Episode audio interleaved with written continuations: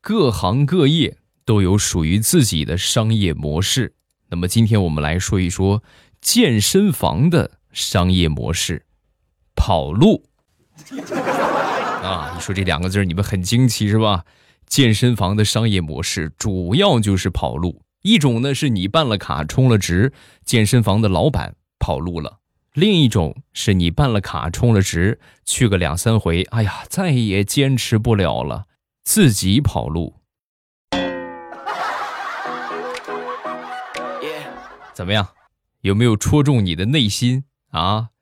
我觉得简直就是说的正确，百分之一万的正确，太对了。因为我那个健身卡就属于第二种跑路，太难了，就去了一个星期，再也坚持不了了。马上一回来，礼拜三开始我们的节目啊。前两天呢，这个街头采访啊，就采访大石榴的闺蜜啊，就问到这个大石榴的闺蜜：“你身边闺蜜都是美女吗？”啊，说完，她闺蜜就说：“嗯，我的闺蜜不多，就只有只有这一个。”啊，就只是大石榴，只有她一个。如果说按照百分比来打分的话，我和我闺蜜的颜值平均下来差不多是七十分吧？啊，能打个七十分。哦，你们俩平均七十，那你给你自己打多少分啊？九十五。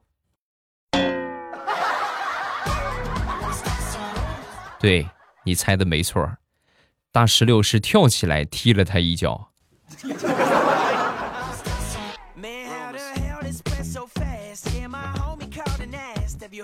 好朋友的媳妇儿，这个项链啊，不小心掉了啊！掉了之后呢，连同这个吊坠啊，一共差不多是五千多块钱吧，就相当于五千多块钱就就没了。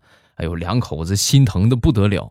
那天吃过午饭之后，跟我媳妇儿闲聊天儿啊，我就跟她说起这个事儿，我说你知道吗？同事他媳妇儿那个项链啊，掉了。哎呦，五千多买的，歘一下就就五千多就没了。说完，我媳妇儿听完之后就说：“ 你看吧，那个项链我也看中了，得亏没让你买啊！这要丢了的话，多心疼啊！啊，走，老公，咱们去商场。啊，我我一跳商场，我都腿发软。同志们，我说，亲爱的，聊的好好的，怎么突然去商场干啥？我不都跟你说了吗？那个项链五千多，人家一下掉了，多可惜。咱们没掉，那五千块钱不就省下了，对不对？那五千多，你陪我去商场买几套衣服吧。”好不好，老公？看什么好几款衣服，一直没舍得买。你看，感谢你给我找了这么好的机会。走，咱去把那五千块钱花了它。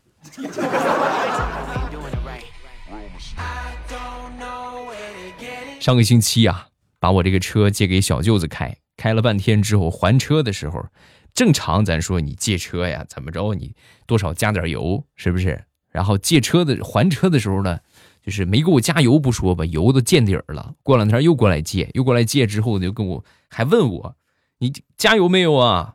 我当时我一成我一听我气坏了，指着他大声的呵斥：“你去问问你姐去啊，她在家里边这么多年给过我一分钱吗？” 说完之后，小舅子挠挠头，哎呀哎呀哎呀，是是是，哎呀。对不起啊，姐夫，我懂我懂，都是男人嘛啊！你这样吧，以后你车你给我开，然后油钱我管我姐要，好吧？姐姐夫，你上辈子是造了什么孽娶了我姐？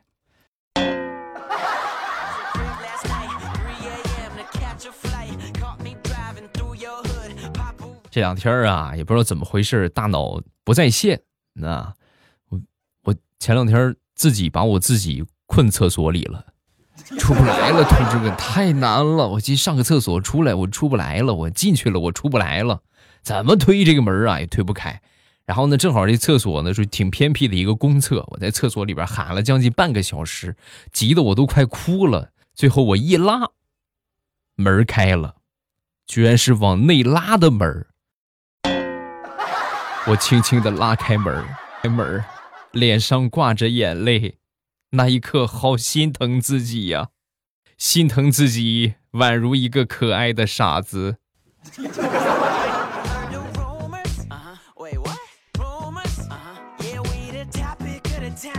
前两天和一个领导出去喝茶啊，当然我负责泡，对吧？他负责喝。我这个人呢，多少有点洁癖，每回喝茶，我一般都顺手把这个茶盘拿开水就是清一遍啊。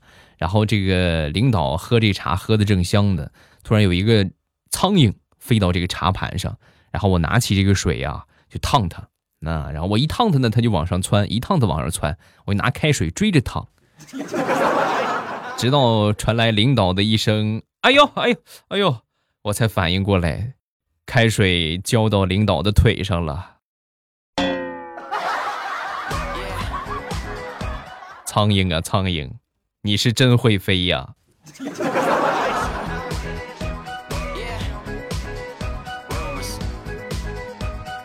说是大苹果吧，昨天晚上到了饭点儿，挺饿的。但是挺饿归挺饿呢，事情挺忙，没有什么胃口啊。过了饭点儿呢，也就不想吃了啊。然后呢，两点多呢又开始饿，又开始饿之后呢，就在朋友圈发了个动态啊，就说：“哎呀，好饿呀！”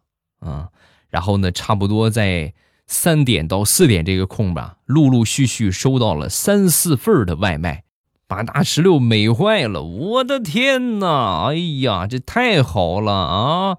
然后很开心，肯定是朋友帮忙点的，高兴了一下午。办公室所有人啊都很羡慕。你看，好人缘，发个朋友圈，收到这么多份的外卖啊，真好。晚上下了班回家，回到家之后呢，和她这个好闺蜜啊就分享这个事情，就说你知道吗？我今天我就发个朋友圈，好多人给我送外卖，我的天，可幸福了。说完，她闺蜜白了她一眼，嘚瑟什么嘚瑟？那都是我帮你点的。看你这个二货挺可怜的，连个饭都没得吃，给你撑撑场子。少废话，赶紧还钱。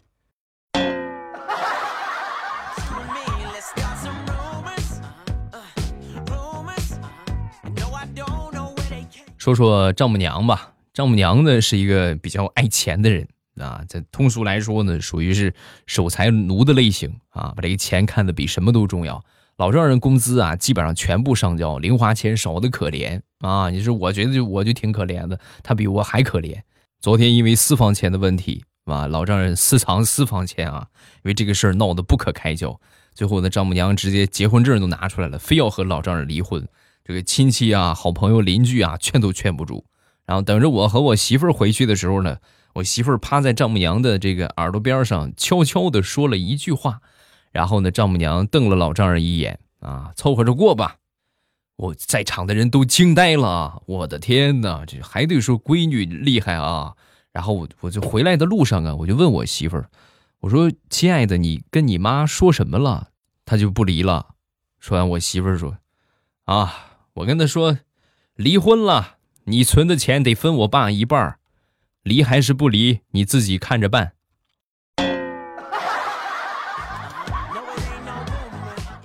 哎呀，高，实在是高啊，直戳要害呀！啊！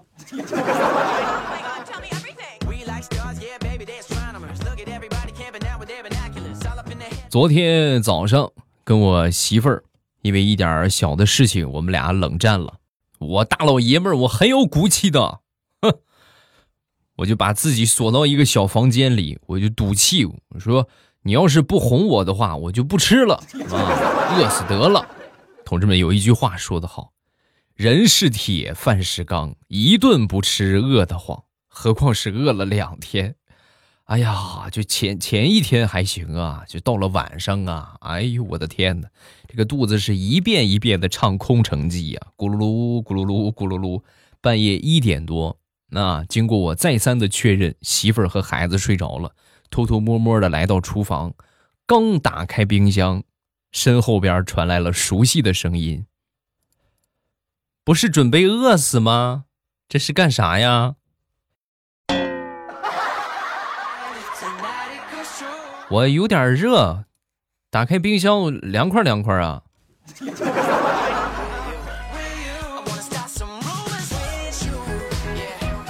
张大炮。最近太难了，眼看着这快过年了，同志们，单身的问题还是没有解决啊！好在最近呢，公司有一女同事，长得挺好，也属于他喜欢的类型啊，但是就是挺喜欢讨价还价的，买菜讨价还价，买衣服裤子也讨价还价。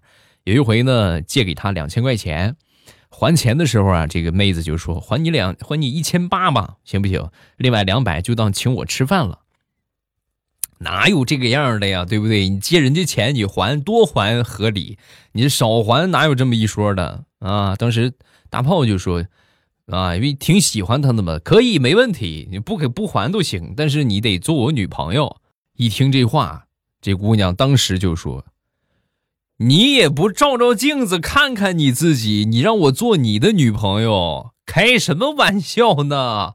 然后从兜里掏出了两千两百块钱，那。两千二给你，不用还了，只求你以后离我远一点，好吧？谢谢。同志们呢，这个女的特别抠门啊，就是就是爱财如命的那种，恨不得为了两百讲一天的价，他能多给他两百块钱，足见大炮长得是多么的寒碜。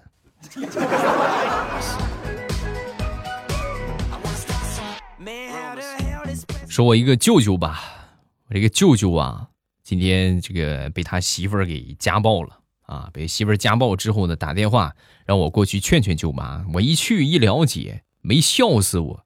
我的神仙老舅啊，不知道从哪儿听说的，说这个新鲜的牛粪打窝钓草鱼的效果特别好，特意去河滩旁边啊搞了一泡新鲜的牛粪。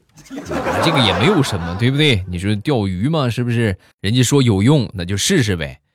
但是呢，他犯的错误是啥呢？为了防止这个牛粪变质，他把这个捡来的牛粪放到冰箱的冷藏里边了。我舅妈去做饭啊，做饭的时候啊。就是正好好奇嘛，对不对？哎，这是什么菜呀？这是打开抓了一把，哎呀，一切尽在不言中。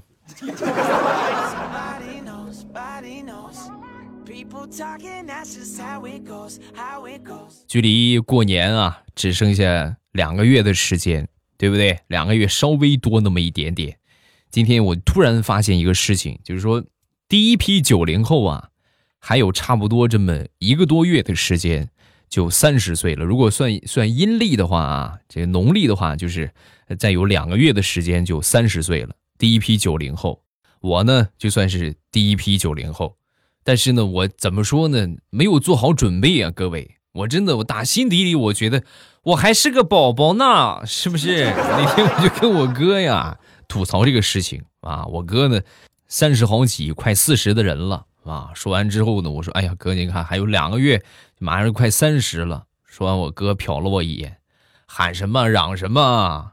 我这还有再两个多月，我还四十的人了呢。放心，每个人都会老的，那些年龄保持不变的，叫夭折。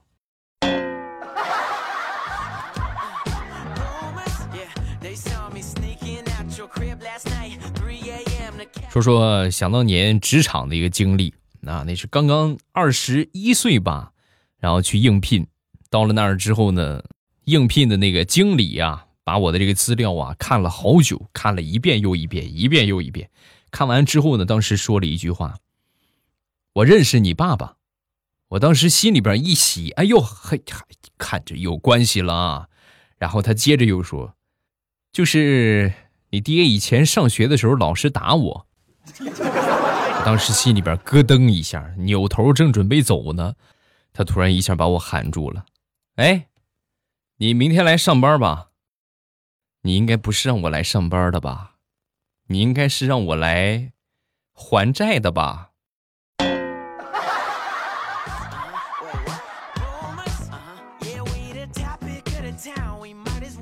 说说地雷吧，这个双十一啊，也过去一个星期了。啊，你们剁手的东西啊，估计应该基本上都能收到了啊。双十一前几天的时候啊，地雷就开始严防死守，一再的就叮嘱他媳妇儿悠着点买，悠着点买，该买的买，不该买的呀，别买一堆囤家里边啊。他媳妇儿听完了呢，跟他置气：“你们爷儿俩呀，好心当成驴肝肺。你看那些东西，有是给我自己买的吗？不全都是给你们爷儿俩买的吗？啊，今年双十一，我要是从网上买一件东西，我就是小狗。果不其然，双十一当天一点都没买，只是这个江山易改啊，本性难移啊。早上起来，双十一当天，从小区门口的这个辅导机构经过，就发现他们双十一在搞活动。啊！所有的课时打五折销售，当时一看，实在是忍不了，一口气儿帮他儿子报了三个班地雷的儿子眼泪都下来了，莫名的委屈呀！哎呀，我的亲爹亲娘啊，玩归玩，闹归闹，你们别拿报班开玩笑啊！我招谁惹谁了？这躺着也中枪。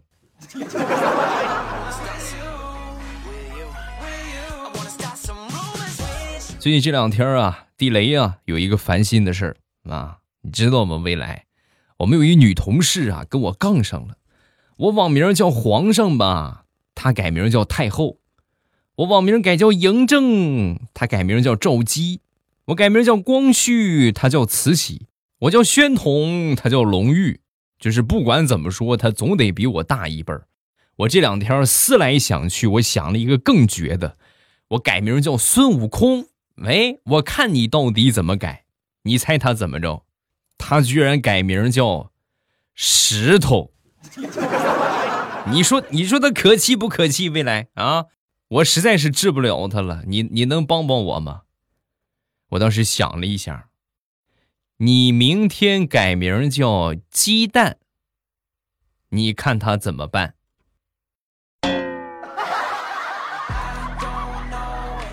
高，实在是高啊！佩服佩服。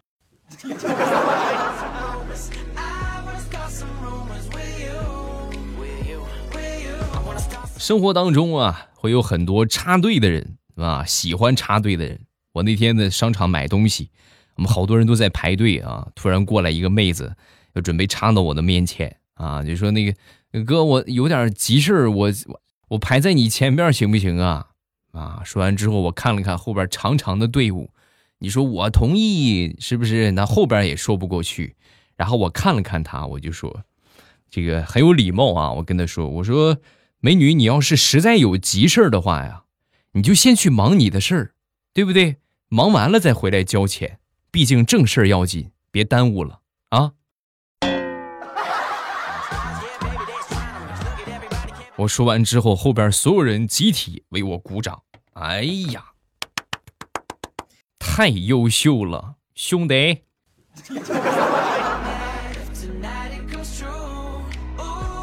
说说我刚考出驾照的一个囧事儿。啊，那是我第一次开车啊，考出驾照第一次开车，然后开着车出去，小区两边啊都停满了车啊，停满车，人满为患，车满为患嘛。正瞅着怎么开出去呢，就在这个时候，我旁边一个大哥倒车转弯再倒车，很轻很轻松啊，很简单就出去了。我一看这太简单了，对不对？我也行啊。然后呢，我也倒车啊，倒车倒车倒车，砰。跟别的车怼上了，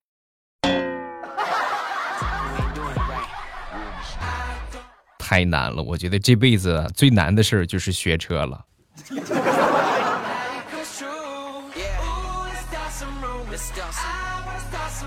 前两天看了一个新闻，这个新闻还挺奇葩的，说有这么一位煎饼摊的老板，最近就发现自己的摊位每天都会少一些零钱和食材。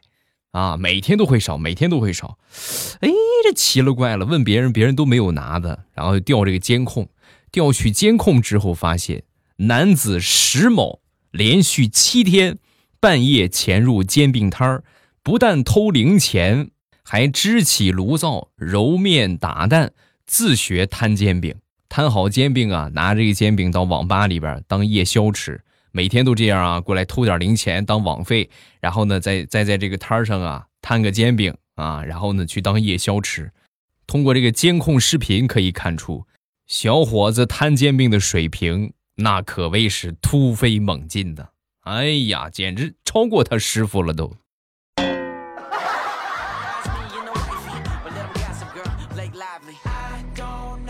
好，笑话暂时分享这么多。各位喜欢未来的节目，不要忘了添加一下我的微博和微信。